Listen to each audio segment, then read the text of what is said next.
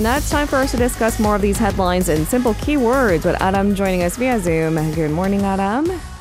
Well, good morning. Happy Thursday, Lena. Happy Friday Eve.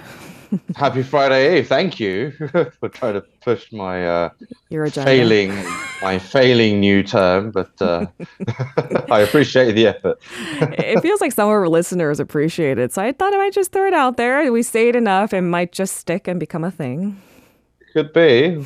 Uh, fingers crossed. All right. Uh, all that aside, it seems that it is that big D day for test takers. Uh, they were allowed into test sites already beginning at 6:30 a.m. for us, so some have already arrived. Uh, let's take a look at our first keyword of the day. CSAT. So, more than half a million students across the nation are taking the annual state college entrance exam, as we discuss every year. It is a pretty big make it or break it sort of deal. It is the third CSAT during the pandemic. We have even a name for them the pandemic generation test takers. Tell us the details. Certainly is a pandemic uh, kind of generation uh, that are taking these tests at the moment. A total of fi- uh, 508,030 high school seniors, graduates, and others signed up to take the College Scholastic Ability Test. It is a nine hour, five session exam that's held at some 1,300 test sites across the country. Just like in the previous two years, separate test rooms and test sites have been set aside for students with COVID 19 symptoms and under self quarantine, respectively. Students under treatment at hospitals will take the exam in their rooms. Uh, the Education Ministry said a total of 2,317 test takers have tested positive for the virus over the past six days. So, although the virus situation has kind of subsided, although it is rebounding slightly somewhat recently, um, there are still a high number of students uh, that are infected uh, amid the CSAT uh, period. Now, pandemic rules apply to all exam takers, uh, as all of them will have their body temperature checked before being let into the exam sites. They are also required to wear masks and sit at desks with plastic dividers. Students are required to bring their own water and lunch and will also not be allowed to gather and talk during a break. Uh, public transport is being increased to help students get to their test centers in time. Uh, the number of test facilities and sites and venues have also increased this year as well compared to last year. Um, the Transport Ministry has banned all airplane takeoffs and landings for 40 minutes from 1:05 p.m. to ensure that no noise disturbs the English listening test. Um, the country's stock bourse and the foreign exchange market will also open one hour later than usual at 10 a.m. Uh, the grueling marathon exam is scheduled to begin with a test on the Korean language at 8:40 a.m. It wraps up at 5:45 p.m. with a test on a second foreign language or Chinese characters. Um, tests on other subjects, including maths, English, and Korean history, will be held in between and exam results come out on December 9th. I don't have anyone in my family taking the CSATs anymore. I'm at, I'm at the age where even my youngest cousins no longer is eligible. They're old. However, not quite sure, but there is something in the air on, on this uh, D-Day for the college entrance exam. I mean, I, I spotted so many police patrol cars on my way to work. It's Yeah. the air feels different. Yeah. Yeah, certainly. I mean, it's uh, it was kind of a culture shock to me when I first came to Korea as well that a whole nation could come to a standstill just for one exam. It's something that's unimaginable uh, in my education back in the UK, but uh, just goes to show how important this test is uh, in the country in determining these young people's futures. All right, we'll leave it there for now. Uh, good luck to all the test takers out there. I, I doubt they'll be listening to us, though, right? They're on their way to the biggest Uh, exam. hopefully not, though. Surely they'll be preparing for the exam. All right, uh, let's move on to some diplomacy. Through uh, thawing tensions in Seoul-Tokyo relations has been a priority for the Yoon administration. Reportedly, some progress was made at the recent ASEAN meeting. This is our second keyword of the day. Yoon Kishida Summit. As Seoul's top office says, a milestone has been set for the nation's foreign policy. The leaders of South Korea and Japan reportedly came to a consensus on improving bilateral ties in a speedy manner during their talks at the ASEAN meetings in Cambodia earlier this week. So, what's the latest, Adam? Right. Well, President Yoon Suk Yeol and Japanese Prime Minister Fumio Kishida saw eye to eye on the need for a swift settlement, swift being the key word there, of the compensation issue for Korean victims of wartime forced labor. That's according to Seoul's top officials at the presidential office as they briefed the press on Yoon's six day Southeast Asia tour. Uh, the top office said the leaders were able to come to a quick consensus to rebuild bilateral ties based on such a settlement as the two sides had already much narrowed their differences at a working level. A senior presidential official said it can be interpreted as a very positive and active sense of unity.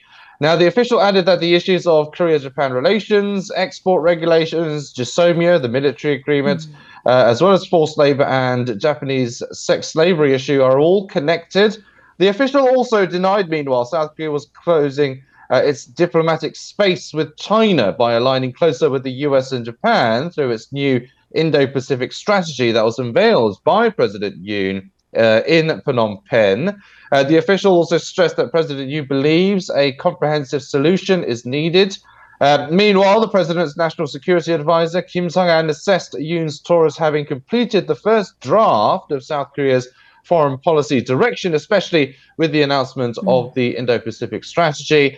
Um, and not just abroad, but more diplomatic events are taking place at home for the South Korean president. He'll sit down with visiting Dutch Prime Minister Mark Rutte on Thursday. Uh, today, in fact, and Spanish Prime Minister Pedro Sanchez tomorrow for discussions on semiconductors, electric vehicles, and renewable energy. And there's one more that we'll be mentioning in our next keyword. All right, uh, a high, another high-profile visit we have to talk about in detail. This is our third keyword of the day. Saudi prince in Korea. It feels imp- so important that we designated an entire segment to talking about this yesterday. President Yoon will also reportedly be sitting down with Saudi Arabian Crown Prince Mohammed bin Salman. Uh, there's a number of reasons why this seems to be a, a pressing issue. What can we expect? Right. Well, the meeting is slated for today, actually, between the leaders uh, of the two countries. They will reportedly explore cooperation on a smart city project, as well as nuclear power, as well as defense.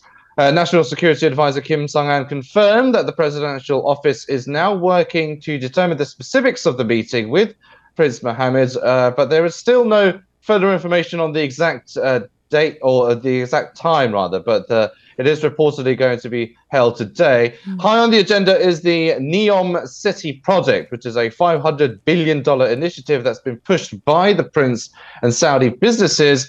Uh, also, a separate dinner with Korean Chaebol leaders is also possible. None of the companies have actually confirmed the reports, but a meeting is uh, being uh, slated soon between mm. the prince and uh, the leaders, uh, the chiefs of, say, Samsung and Hyundai and all the big um, uh, companies. Mm. Uh, some Korean companies are actually already involved in the NEOM project, and others are seeking construction contracts or investment opportunities. So, mm talks on those uh, will likely be uh, taking place ahead of the meetings uh, as well. The finance chiefs of Korea and Saudi Arabia also discussed ways to expand cooperation on energy, infrastructure, and services in a meeting on uh, Wednesday, yesterday, at the government complex in central Seoul. Finance Minister Chu Kyung-ho said that Korea is willing to exchange resources in a wide range of areas, such as infrastructure, energy, and services.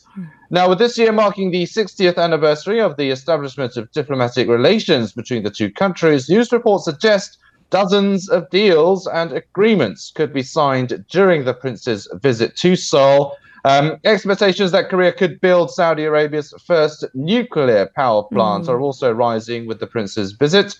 Uh, and this is the prince's first trip here since uh, 2019. So it's been a little over three years since he last visited. Uh, he then back then met with Vice Chairman Lee Jae-yong, so that might be highly likely on the agenda, at least according to latest reports. Hmm. Let's move on to that summit in Bali. This is our fourth keyword of the day.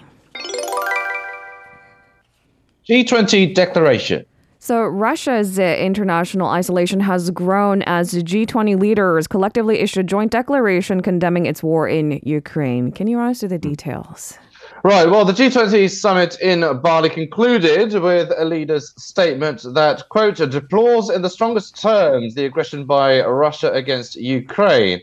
It also demanded Moscow's complete and unconditional withdrawal from the territory However, some of the language used in the declaration pointed to disagreements among members on issues around the Ukraine uh, conflict. The G20 includes not only Russia itself, but also countries such as China and India that have significant trade ties with Moscow and have stopped short of outright criticism of the war. Hence, why there seems to be a little bit of division over the final communique. Now, the statement acknowledged there were other views and different assessments and said the G20 is not the forum to actually resolve security issues. That's probably an issue that's likely to be discussed in the UN. Um, international law must be upheld, the communique said, also condemning the threat of the use of nuclear weapons. Indonesian president and G20 host Joko Widodo said the G20 members' stance on the war in Ukraine was the most debated paragraph, with discussions heading well past midnight. Now, the communique also said the war on Ukraine was hurting the global economy. Mm. It also said G20 central banks would continue to calibrate the pace of monetary policy tightening. Um, members also reaffirmed their commitment to avoid excessive exchange rate volatility while recognizing that many currencies have moved significantly this year, including the Korean won that. Um, Foreign Minister Park Jin also attended the second day of the G20 summit instead of President Yoon and explained Korea's digital transition policy, something that Yoon has been touting throughout uh, his swing through Southeast Asia. All right, and with that, we move on to our final keyword of the day. Shunning marriage. So instead of I do, proclaiming I'd rather not. Nearly half of Nearly half of young Koreans say they do not think marriage is necessary. That's according to recent surveys. It fuels concerns about the country's chronically low birth rate. Can you tell us the details? Sure. According to uh, Statistics Korea and their latest social survey, nearly half of the respondents of all ages said they think marriage uh, is a must, which is 1.2 percentage points lower than two years ago. Now, the figure turned out to be even lower among those in their 20s and 30s. So basically, the age group that are started to contemplate marriage. Uh, only 35% said uh, in those uh, in their 20s said they agree that marriage is a must, and 40.6% of those in their 30s also said the same. Slightly more than half of them responded that it doesn't matter whether they get married or not, so they're kind of on the hmm. fence. 6.4% of those in their 20s and 3.5% of those in their 30s said that they will never get married. Regarding reasons influencing their decision not to get married, just under 30% of respondents stated that it is due to the lack of money. Mm. Other reasons, such as unstable employment, the burden of giving birth, and child rearing, followed. Mm. Lastly, 25% of respondents said that they either do not feel any necessity to get married mm. or they haven't met anyone they'd like to get married to. So, mm. so more concerning figures uh, and survey results coming out. Of course, Korea has always been, always been suffering from low birth rates mm. and uh, low marriage rates at that as well. Right. Uh, aging population, all these demographical issues are continuing, and it looks like mm. they may continue for some time. It's something that we spot in developed nations more and more, is it not? So we're not just singling out right. South Korea. There is a common ground there. Now, it's important that these surveys are conducted because, well, look at the reasoning cited. It's reality kind of crushing their hopes or even desires to get married. Lack of money, mm. unstable uh, employment. There's nothing romantic about that. I, I, remember reading an op ed a few years back, and I, I think it still has a sticking point. It's not giving up on the idea of marriage, it feels like a mm. strategic mm. retreat. Like reality is taking over right. the idea of romance. That's right. I mean, certainly a lot more people nowadays, they're feeling less confident uh, about getting married, especially when it comes to, you know, financial uh, soundness uh, mm. as well. And they, uh, especially some pressure among uh, I don't want to get too uh, gender specified here, but sure. uh, a lot of male, uh, a lot of men uh, kind of fearing that they're not financially well enough to get mm. married, and that's why they can't find their other half. Uh, so all these issues, they are fundamental but realistic issues that a lot of people have concerns with when it comes to marriage, and so that is, of course, mm. um, hindering such weddings to take place. As for a very personal note, uh, I was a disbeliever of marriage too, and look where I am today. So who knows? Certainly, yeah. Things can always turn around, can't they? Thank you very much, Adam, for joining us. Have a safe day, and we'll see you again tomorrow. You too. See you tomorrow.